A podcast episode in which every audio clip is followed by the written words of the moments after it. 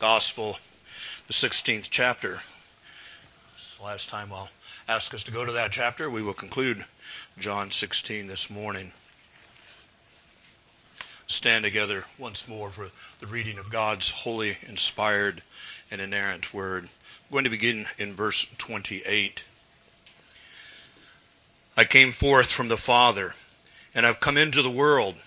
Again, I leave the world and go to the Father. His disciples said to him, See, you now you are speaking plainly and using no figure of speech. Now we are sure that you know all things and have no need that anyone should question you. By this we believe that you came forth from God. Jesus answered them, Do you now believe? Indeed, the hour is coming, yes, has now come, that you will be scattered, each to his own and will leave me alone. And yet I am not alone, because the Father is with me. These things I have spoken to you, that in me you may have peace. In the world you will have tribulation, but be of good cheer. I have overcome the world. Thus far, the word of God. The grass withers and the flower fades, but the word of our God endures forever. Amen. Let us pray together. O Lord, according to your appointment, we are gathered for worship. In our worship, according to your appointment, we are gathered to come under the word. We pray, O God, in this that you have appointed the preaching of the word which men deem foolish, that you would magnify Christ, that he would be lifted up and exalted, and that he would draw all men unto himself. Lord, open our hearts and give us understanding. Attend the preaching and hearing of your word by the powerful working of the Holy Spirit. You have given us the Spirit, and you've promised to bless us by the Spirit of truth. Lord, now be magnified in our midst, we pray in Jesus' name. Amen. You may be seated.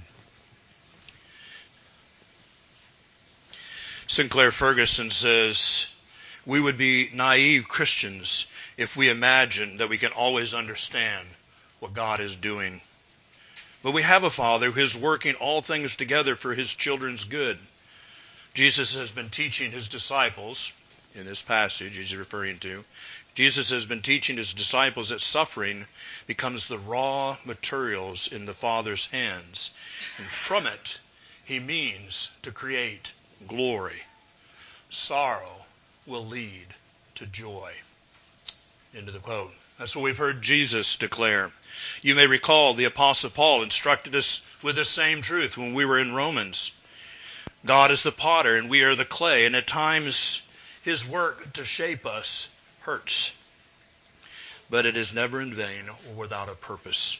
God's design is to transform us into the image of his Son. Paul puts it this way We are being transformed into the same image from one degree of glory to another. And he goes on to the next chapter saying, In our light affliction, which is but for a moment, is working for us a far ex- more exceeding and eternal weight of glory, while we do not look at the things which are seen, but at the things which are not seen. For the things which are seen are temporary, but the things which are not seen are eternal. From 2 Corinthians 3 and, and then later on in chapter 4. The time between suffering and glory is often quite long. But in the case of the disciples, Jesus has told them that in this particular suffering, it is but a little while. And they must endure from Friday until Sunday morning. No doubt it will seem an eternity for them. These men who have walked with Jesus had been his constant companions. When he has been taken away, it would have seemed like an eternity. But it really was only a little while. And then their sorrow, ever so deep, was turned to joy, a joy that began to unfold and they grew in their understanding of it. Now, this conversation seemed to the disciples to be cryptic and hard to understand. That's what's been going on as they've been hearing Jesus' discord. But Jesus then told them plainly in verse 28, as I read it again, I came forth from the Father, and I've come into the world, and again I leave the world and I go to the Father. Suffering is always hard. And we can imagine the relief that these 11 men experienced later in that day of after the resurrection when the truth of what had taken place became clear to them. Jesus had to suffer, he had to die in order to purchase salvation for those whom the Father had given to him. And in time, that will become very clear to the disciples. Remember the promise of the Holy Spirit, who would lead them into all truth, and indeed lead them along to write the scriptures that we, the church, down through the generations, might understand as well. It's interesting in the text we find these disciples, they think they really have understood something. As much as these verses before us this morning have said, but they have only grasped a little of what Jesus is speaking to them. The hour has now come, and y'all will be scattered and will leave me. This morning, I want to use four main headings truth about Jesus, realities about us. Perhaps we could have said truths about us. Jesus promised peace, and two enduring truths. The thing I want you to see and go away with is that no matter what, no matter the suffering, Jesus has overcome the world. And therefore, we can experience peace from Him even in the midst of trials and tribulations. Begin then with the truths about Jesus. The hour is late. Jesus has been talking about his hour. His hour has come. He is already in the midst of it. That time is unfolding. And soon, even this band of brothers who have walked with him three years will find themselves in a garden. Very soon, an angry band of men will arrive with torches and clubs. Jesus will be arrested and taken away, and the disciples will scatter, each to his own home. They will go away shaken to the very core of their being. Though he's been telling them that this moment would come, that the religious leaders would arrest him, that the, the pagan nation that ruled over them would put him to death, it just all seemed too far fetched. But it's important for them to be reminded of one truth that Jesus has declared quite frequently. It is important that they hear him plainly, and so he spoke plainly. And the disciples understood what Jesus meant. I came forth from the Father, and I've come into the world, and again I leave the world and go to the Father. But this statement is not just about Jesus' home address and that he will soon return there. While this is true, the real point of what Jesus is, is, declaring with clarity is that he is the Son of God. This has been his message. I started reading through John's Gospel just consecutively again. It's important to do. I would encourage you to do that. We've been in it for for for a couple of years now, and to just remember the context of the whole. And it's interesting to reflect back and see Jesus announcing who he was, why he came, and early on declaring that he was the Son of God. And then there's all the demonstrations that he is who he said that he was. First thing we see even in this text, in this statement in verse 28, is he speaks of his eternal and divine origin. He is God come in the flesh. He came from the Father. He is God incarnate, the one the prophets foretold. Jesus' entire ministry has demonstrated this truth. It is impossible that any mere man could do the things that he has done. Jesus has carried out his ministry as he declared back in um, chapter 3 and 4 and other places along the way, he does what he sees his father doing. He says what he hears his father saying.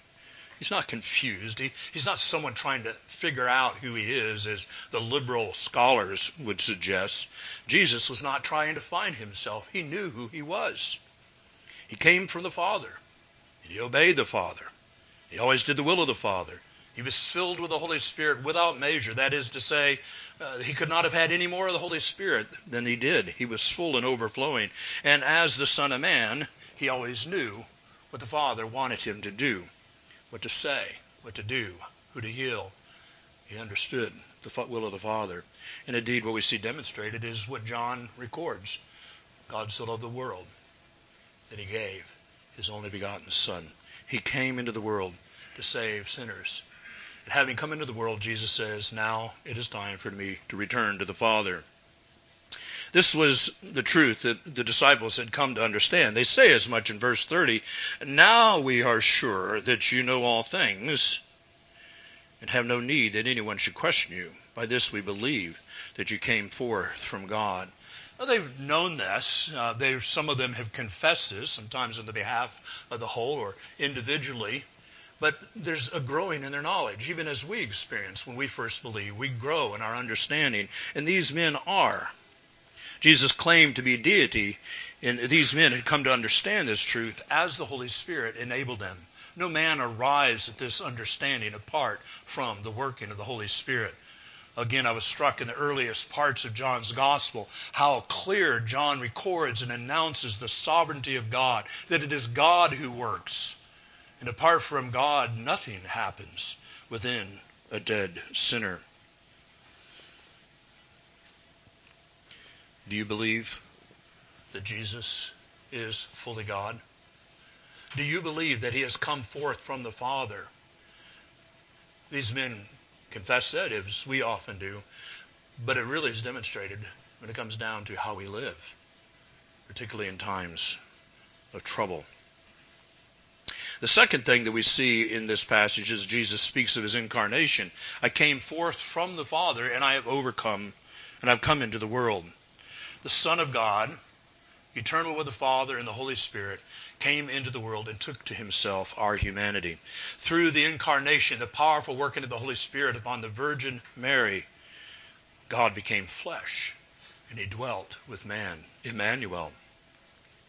Now, in this here when, with Jesus speaking, the verb tenses that Jesus used makes it clear that what happened in the past, him becoming man, has an enduring reality. He hasn't become man for a moment and will cease to be united to man. He will endure as the God man. He will remain united to our flesh, our humanity, as the ages roll on. He says, I have come into the world.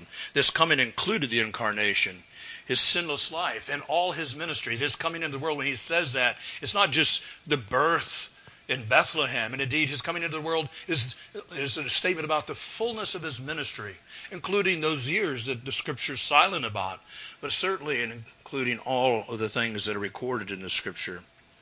And he came to save, even as we are in the midst of Isaiah now, where we hear the prophets speak of this suffering servant. For this purpose he came into the world. It was necessary that in order to save us, he had to become the man of sorrows the Son of God, who is the judge of all men, came to lay down his life and to redeem a sinful and condemned people. Is that not remarkable?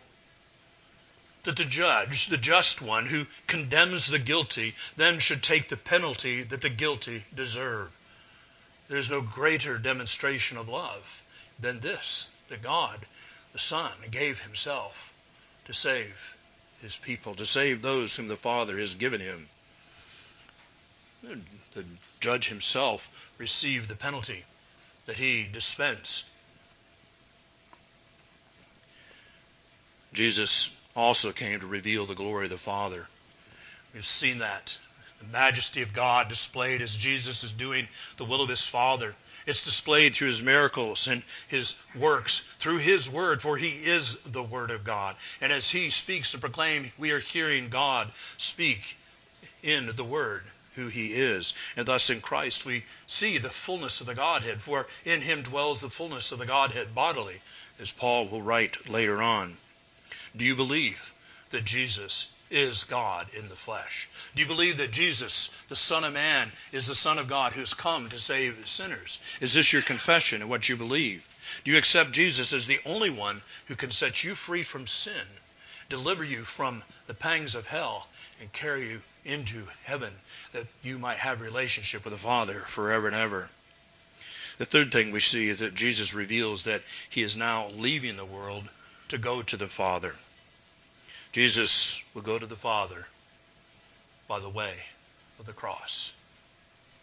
The way to the crown is through the cross. The way to glory is through suffering. And as our high priest, he must carry his blood into the presence of God the Father to atone for our sins.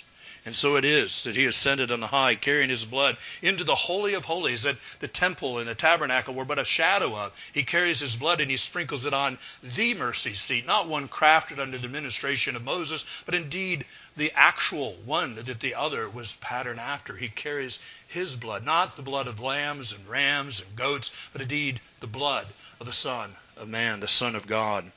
And as a high priest, he ascends to the Father, and he sprinkles his blood there where it ever speaks for us. Father, forgive them, for I have paid the penalty that they owed. I have satisfied our divine justice on their behalf. Again, do you believe that Jesus is the only way of salvation? Is your hope found in Him and Him alone, looking to no other? Is it your confidence that His blood has atoned for your sin, that His blood has washed away the stain and the guilt of your sin? Oh, blessed be God that these can be realities even for us now here on the earth.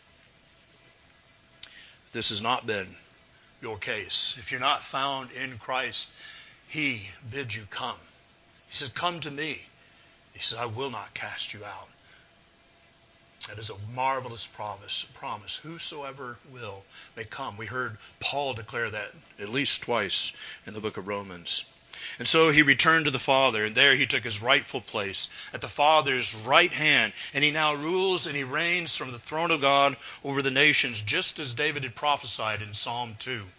And therefore, Jesus speaks as the Lord's anointed. He speaks to the nations, to the rulers of the earth. Tremble.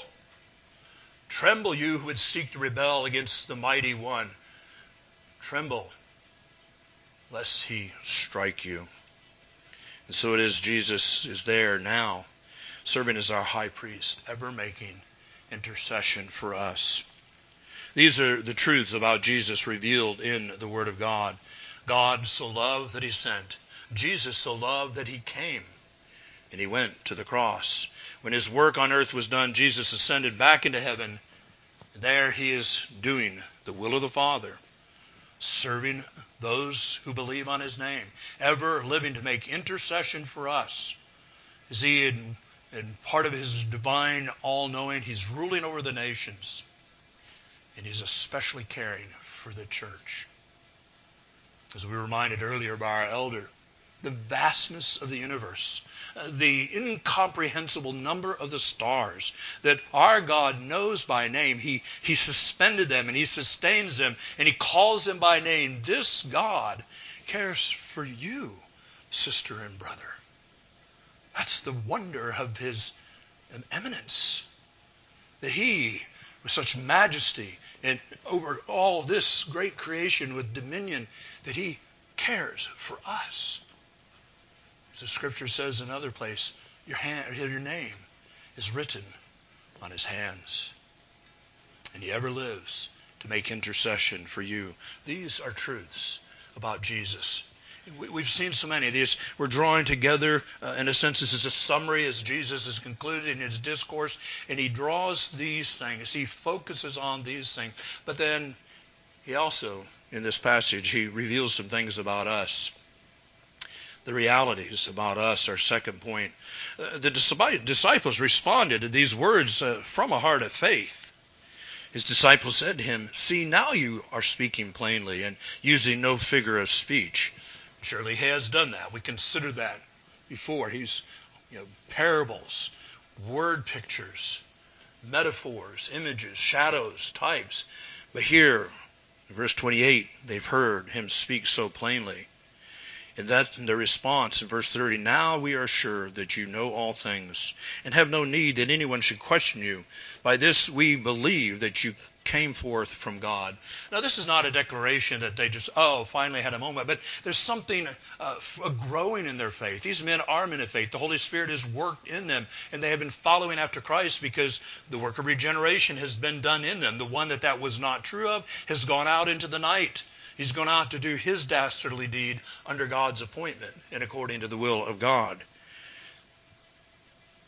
These men, though, in when I say this, we understand what I'm about to say because how Jesus responds. These men, in this aha moment, were overly bold, overly pleased with themselves. And Jesus asked them, Do you all now believe? Some commentators want to translate this as Jesus declaring a statement that you now believe. But it's a question in the te- original text. And it's not just a question of the certainty of it. The question seems to be about the degree of their understanding. Do you now believe? Do you really believe as much as you think you believe?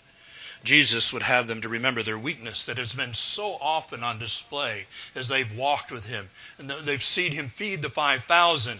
And then with a figure of speech, he speaks of the leaven of the Pharisees and all they can think about. Did we, oh, we forgot to bring bread.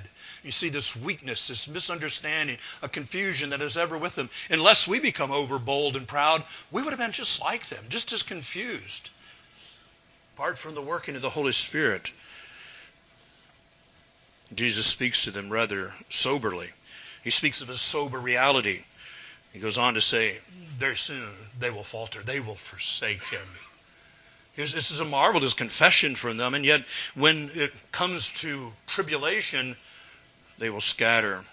Like these men, we too are often unaware of how far we are from having great faith, mature faith, strong faith. But you see, God does not cast us off because of a little faith. We're encouraged rather to pray like the man, Lord, help my unbelief. Take what little I have and work with it, even as Jesus did with the Syrophoenician woman. A, a little faith, and Jesus exercised her faith as he, uh, in a sense, seems to oppose her, and yet her faith rises and it grows. And so it is. Persecution will try faith unlike any other furnace.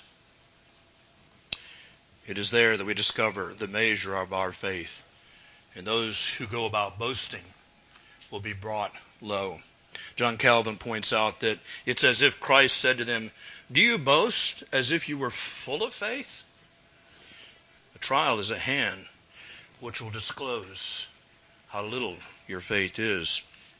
Here's a lesson, sister and brothers. Let us restrain our self confidence. When we are inclined to freely boast, let us remember, let not him boast who puts on his armor as him who takes it off.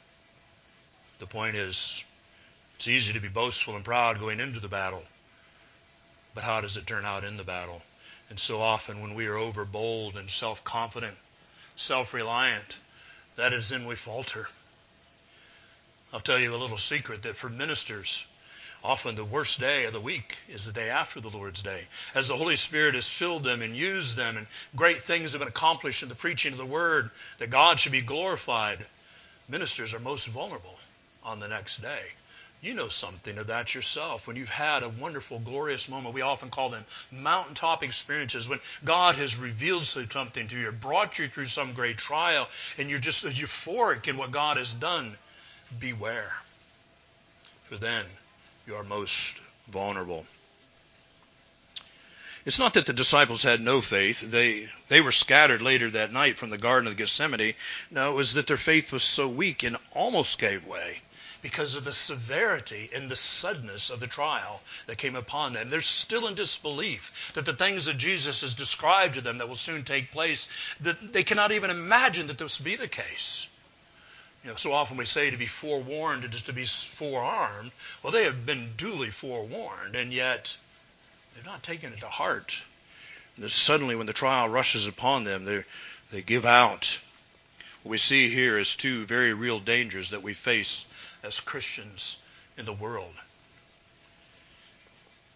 When danger rises or persecution comes, we are tempted to run away, to scatter, even to forsake Jesus closely related to this is a temptation to renounce the lover of our soul. We need but remember Peter. Peter gave this confession. You know, we heard his confession as recorded in Mar- uh, Matthew 16. Thou art the Christ, the Son of the living God. The very thing that John is writing that we would understand. And we've seen them confess that in Peter's confidence. He too would have been one here who would have said, We believe that you came forth from God. And then just hours later, he denies that he ever knew him. These things were written for our instruction. The same weakness that can lead these can also lead us to being led astray by false doctrine, by being caught up in heresies, carried along by the winds of heresy, pulled down by worldliness, or just giving way to the appetites of our flesh. If we're going to withstand in the face of such powerful and destructive forces, then we must keep our faith grounded upon Jesus Christ. We must look to no other. So we live our lives with the eye of faith from, from the heart and from the soul by the blessing of the Spirit. We must ever keep Christ before us, the exalted one who abides with us if we're going to withstand such destructive forces. Just as Jesus has said in the previous chapters, we must abide in him as the branch abides in the vine. It is only in this way that we bear fruit for the glory of God the Father. Again, to ask you some questions. Have you taken your eye off from Jesus? Are you looking at the headlines instead of the head of the church in these days of uncertainty and trial? It's like Peter looking at the waves, the turmoil around him. He took his eyes off from Christ and he began to go down. My brothers and sisters, we can do that. If we look at the situation, the circumstances, the waves and turmoil around us that are ever present in the world, if we take our eyes off from Christ, we will sink as well. Have you become complacent in prayerfulness and meditating upon the Word of God? Be wise and do not walk in the counsel of the ungodly, nor stand in the path of sinners, nor sit in the seat of scoffers. Let your fellowship be with the people of God, and indeed, most especially with God with God the Father, as we heard last week, through prayerfulness. We commune with God. And this is eternal life, to know the Father. Let us, as the psalmist goes on to say, let us delight and meditate in the law the Lord. And then we shall be like a tree planted by the streams of living water, bringing forth fruit to the glory of God in our season. Yes, we are saved by faith, but we grow in holiness through obedience and effort just started a book some of you probably have read, J.C. Ryle's Holiness. And one of the things he seeks to set out in that is yes, we are justified by faith in Christ alone, full stop. But as a justified people, we're then called to live holy lives, to grow in sanctification. And that is a cooperative work between us and God, yielding to Him. Our sanctification is assured and secured by Christ and His sacrifice, but we grow in holiness. Peter quotes Isaiah, Be ye holy as I am holy. God speaking through the prophet. That still is true for us today. We must indeed seek to put on Christ and put off the flesh. Well, the third thing we see in the text is Jesus' promise of peace. Jesus tells the eleven that though they will scatter from him, he's told them this is going to happen, they're going to leave him alone. But he says he will not be alone Verse 32 Because the Father is with me. Even as the Father has ever been present with him in that time of his greatest trial, he would not be alone. We saw something of that from our passage in Isaiah that we just heard moments ago. The testimony of the suffering servant. The Father will vindicate him even in the midst of his suffering. And so Jesus has warned his disciples, and now he comforts them. Verse 33 These things I have spoken to you that in me you may have peace. One would hope that after they've scattered, when the armed men have come, as they're running away to their homes in the darkness of the night, that the words of Christ, that they would have peace in Him, would resonate. Jesus has given them peace before. It's not the first time He's talking about His peace. Look back at John 14, 27. Jesus is in that hours in those hours in the upper room. He says, Peace I leave with you, my peace I give to you, not as the world gives to you. Let not your heart be troubled, neither let it be afraid. We can imagine that all through that evening, as they're hearing these things, and uh, the the echoes of his words of coming suffering would have been uh, around them, that Jesus spoke to them. He says, "My peace I leave with you." And again, he declares to them, "In me you may have peace. It's not just words, it's not just promise. It's in Christ that we have peace. That was his promise to them.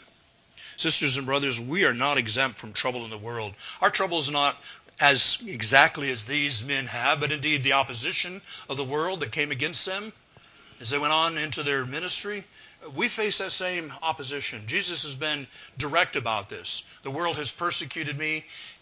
The world will per- persecute you because you belong to me. This is the reality. When troubles come, though, we have a rock in which we are secure. We have a place of refuge and safety.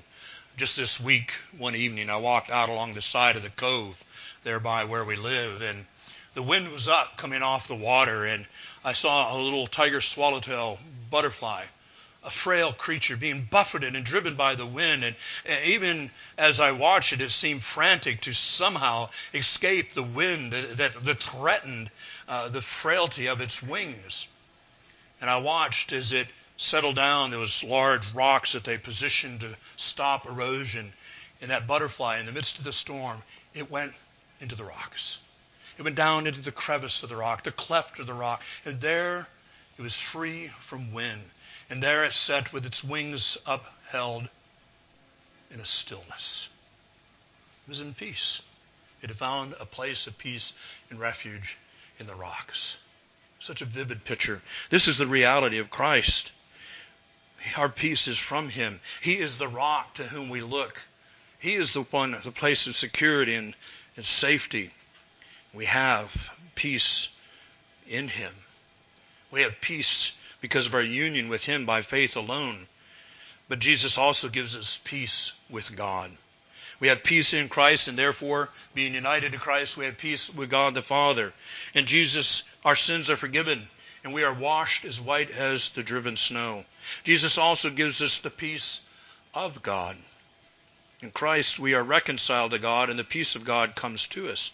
How is it that we get this peace? Remember our focus last week? Prayer and prayerfulness, talking to God. The peace of God comes as we talk with God the Father through Jesus the Son by the inward working of the Holy Spirit. God, our Father, Son, and Holy Spirit work in us to give us peace.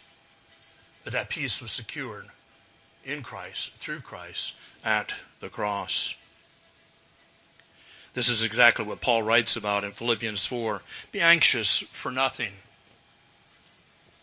Notice that? All encompassing. Be anxious for nothing. We, we, we want to have our little caveat. So, well, I know he's talking about that, but this, this is unique.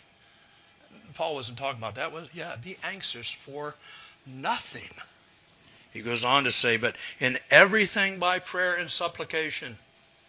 See, there's the solution with thanksgiving, something we often leave out. That's why I commend to you uh, as one of your structures, Acts or the Lord's Prayer, where the thanksgiving is in it.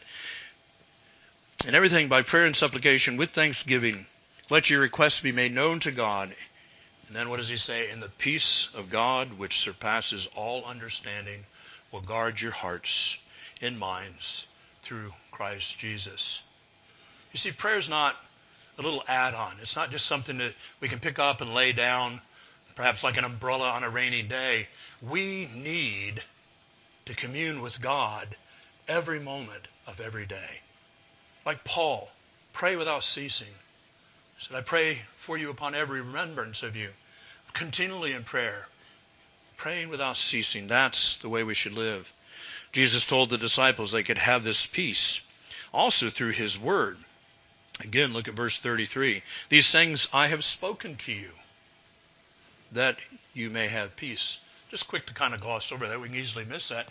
Jesus is speaking. He's the living Word. He is speaking. He, the Word, that John introduced at the outset of this, this uh, wonderful gospel. The Word is speaking to them. He says, I've spoken these things to you. I have given you my Word that you may have peace. Now, when Jesus says these things I've spoken to you, it's not just this particular revelation that he's going to the Father. It's everything that he's spoken to them that very night. This has been one of Jesus' main focuses in what we know as the upper room discourse. He knows the wave that is about to break upon these men whom he loves. And he is preparing them. He has been teaching them so that they would have peace. It's one of his main purposes. All that he taught and all that he did that evening was designed to prepare for them for the events that would suddenly rush upon them. He wanted them to have peace. My friends, We can take this up for ourselves as well. The more of the Word of God we know, the more that the truth of the Word of God is in us and understood by us, the more we'll be grounded on Jesus Christ, the rock, and we can face trials and troubles. In a sense, perfect, perfect peace can be ours. The third way that we have peace that passes human understanding is by the person and work of the Holy Spirit. Jesus, in this upper room discourse, had taught, has taught about the Holy Spirit. This is the most extensive instruction that he's ever given. The Spirit's been mentioned. Um, he's the woman at the well. He speaks of worshiping in spirit and truth. We understand that is to have the Holy Spirit within us. There's been other things as well that he has said along the way. But Jesus would have us to understand that we would, should have the Holy Spirit. This is his promise that we'd have the Holy Spirit. His Holy Spirit, what has he said about him? What's his very name?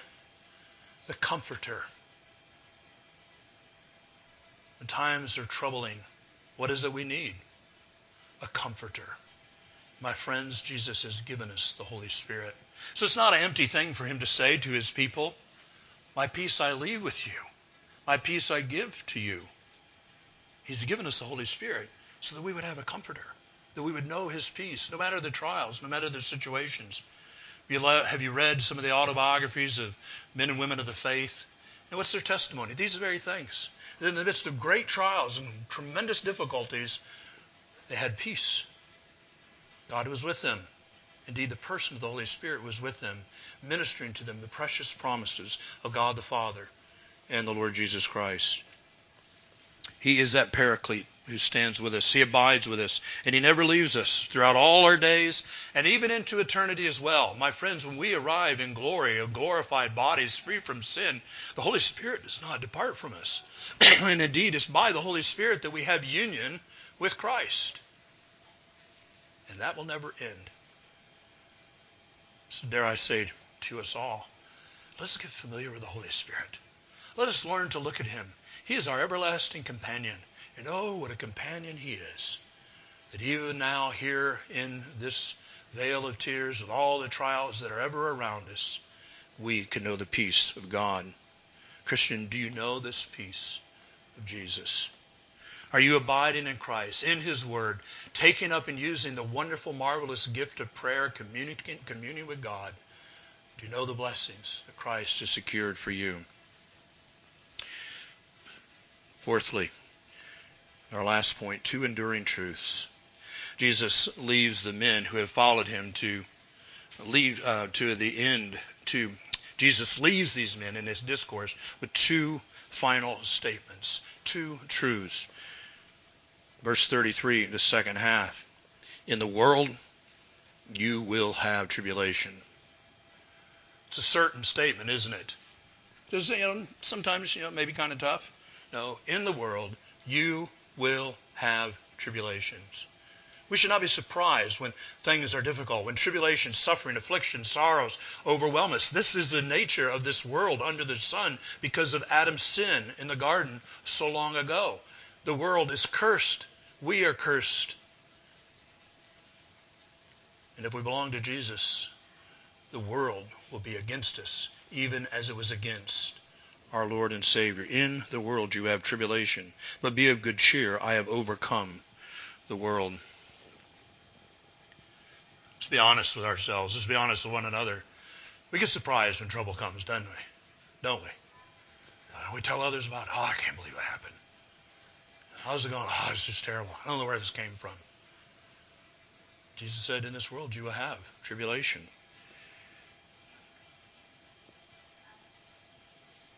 This word, tribulation, we get our English word from a Latin word that uh, is used to describe the process of threshing wheat. Children, they would harvest the wheat from the field while the grain was standing. They would cut it off at the bottom of the stalk and carry the bundles to the threshing floor. And they would take a flail, often a, a, a stick or maybe two sticks connected by a chain, and they would beat the wheat with the goal of smashing uh, the heads of the grain to separate the wheat out from the chaff that enclosed it. And our word for tribulation comes from the Latin word for that instrument, the flail. Tribulation sounds different now, doesn't it? But you see, tribulation is God ordained flailing to test our faith. Faith that is tested is then an exercised faith. An exercised faith is a growing faith. Your muscles don't become strong just by looking at them and willing them to grow strong. It, it takes the strain and the struggle of, of working and using those muscles and whatever means to strengthen those muscles. But see, God has appointed the flailing of tribulation to strengthen and grow our faith. Matthew Henry says, Men design to cut believers off from the earth. That is, with tribulation. When men set themselves upon us, Matthew Henry is saying, men their design is to cut believers off from the earth, even through death. This will happen to some of our sisters and brothers today. He goes on, and God's design by affliction is to make them ready for heaven. And so between the both, man's design, God's design, we shall have tribulation. Christ has told the disciples that in him we have peace, and in the world we have tribulations. This should teach us to leave off following the world. Why are we so enamored with the world? Why are we so concerned about being accepted by the world? About the world being pleased with us, uh, smiling at us, giving us accolades? The world does not care about us, not even one moment. The world hates us. Leave off following the world. Follow Christ. We waste so much effort. We should take that energy and effort and apply it to growing in faith, growing up in Christ. Our efforts with the world must be to warn them of the wrath that is to come and to hold out Christ to them as the only hope for salvation. But we're not there to cuddle up and to be comfortable with the world. The world just wants to flail us to separate us, to cut us off. Let us look to God. Jesus spoke another great truth then in this context that in this world we have tribulation. He says, I have overcome the world. Notice the tense, the tense of the verb. It's, it's, it's already done. Jesus accomplished this victory by his incarnation, his sinless life, his sacrificial death, and his resurrection. He, in this, crushed the serpent's head he had to be bruised in the heel in order to crush the serpent's head. Jesus' victory is the reason why we have life and liberty to no longer sin. Jesus came and defeated a foe that we never could. We were powerless against sin, death, and the grave, and yet Jesus is all powerful. He has overcome the world. Jesus is the victor. Therefore, we should cling to him and not to the world. We should cling to the one who has come to do us good, not the one who has come to destroy us. Oh, that we would remember that when the temptations fly, that we would, by the shield of faith, look to Christ, remember his promises, take up the sword of the Spirit, and wage war against the evil one, even as our brother John has preached to us in recent weeks. Jesus is the victor. He has overcome the world, the flesh, and the devil, and it is only in him that we will prevail. We sit on the other side of the events that were unfolding for this men that night. And we know that what Jesus spoke of, we know what's right before him. The shadow of the cross is looming. We know that. They still have no idea. They don't understand what is about to befall them. Will soon envelop them. But Jesus did. And he did not shrink back he stepped forward. Again, back to our passage from Isaiah. His face was like flint. He was undeterred. He was going to obey the Father. He went and laid down his life. It was not taken from him. He laid down his life to accomplish the will of the Father. He made himself a sacrifice for sin. As our high priest, he offered up his humanity on the uh, deity as the altar. This is why the writer of Hebrews says in verse 12, Therefore, we also, since we are surrounded by so great a cloud of witnesses, let us lay aside every weight and the sin which so easily ensnares us. We know that. Let us run with endurance, there's exercise, the race that is set before us, looking unto Jesus, the author and the finisher of our faith, who for the joy that was set before him endured the cross, not a crown. Despising the shame. And he has sat down at the right hand of the throne of God. There's the crown. And for, for consider him who endured such hostility from sinners against himself, lest you become weary and discouraged in your souls. You have not yet resisted the bloodshed, striving against sin. Most often we think of bloodshed being persecuted for Jesus' name, and indeed many have been. There is a great host of martyrs around the throne of God, crying out even now to He who is seated on the, seated on the throne, How long, O Lord, before you vindicate our blood? But here he says, resisting to bloodshed, striving against sin. We give in before it gets that hard too often. We give way. But we have one who's gone before us, and that in him we can be more than conquerors. So we conclude. Ask you a question. Would you like to spend an evening with Jesus? Think about it. Just, just spend an evening with Jesus. Just listening. You're like Mary, just seated at his feet, just drinking up everything he has to say. What would you give for such a privilege? That's what these men have done. And we, sisters and brothers, we have had just done, we have done just that over the last seven months. It's not been an evening; it's been seven months as we have taken up that which transpired in an evening, as by God's blessing, stuttering, stammering, yet it has been opened up and explained. This inspired text of Scripture, we have heard a faithful exposition of it, but we've only just begun to scratch the surface of what is here. John 13 to 16. I want to encourage all of y'all to revisit this passage. Perhaps just this afternoon as a family, sit down and open the scriptures and just read 13 through 16 together. You've heard most of it. Some of you have heard all of it. It's all available to download. I want to encourage you to revisit that. Listen to the sermons. Listen to other sermons who have preached on this passage.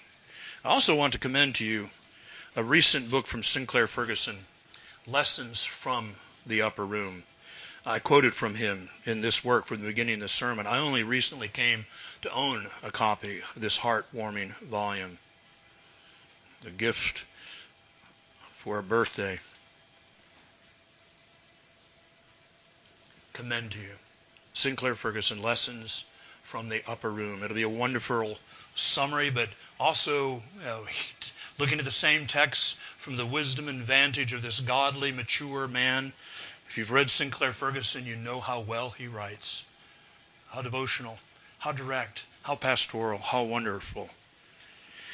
We've seen in this intimate setting what we have, but what have we learned? We have seen the heart of our Savior. We have heard how he prepares the eleven for the events that will soon rush upon these much loved men. And we've seen how tender and loving Jesus is with them, with us, in our weakness, with our frailties. Jesus comes with our little faith, a bruised reed he will not break, and a smoking flax he will not snuff out. There he is, our stumbling steps along the path that he has appointed with us, ever present to guide us. We're not done. Teaching in this passage is done. Jesus is done teaching them in this sense of teaching. But what we're going to see is profound. Jesus is going to teach them to pray. The Holy Spirit has inspired John to record Jesus' high priestly prayer. What a privilege. You want to know what Jesus prays for us even now? I think we see something of that in this chapter 17. This will be our focus for the next 10 sermons. This morning we have learned more about Jesus as well as more about ourselves. Or perhaps we've been reminded about things that we've forgotten about ourselves and about Jesus. But let us depart knowing that Jesus has spoken to us so that we may have his perfect peace and have a confidence because Jesus has overcome the world. Amen. Let us pray. O living, mighty God, we marvel at the the detail, the, the intimacy to, in a sense, be able to eavesdrop into the events that took place that night in the upper room. As the Holy Spirit moved John, a, a holy man chosen by God, along to record these things with accuracy, with clarity, with, with a structure and organization, to unfold them in a, in a way that is for our usefulness. O Lord God, as we have been blessed, let us remember to whom much is given much is required. Lord, bless us to live in the light of these truths, to share these truths one with another, to encourage, to spur one another on in our walk here on earth, in our life under the sun. We might do all to the praise and the glory of our Lord Jesus Christ, that in Him we would walk as more than conquerors. For the world watches us, Lord. May our walk and our profession of faith be in harmony that we would not profane the name of the one who gave himself for us. And Lord, we bless you and thank you that indeed for our sins, even in this area, that we have forgiveness through your Son. Oh, how precious is Christ to us. How beautiful is the, the morning star, the rose of Sharon, who has come to give life to men. We praise you in Jesus' name. Amen. Let's stand together and sing number 348.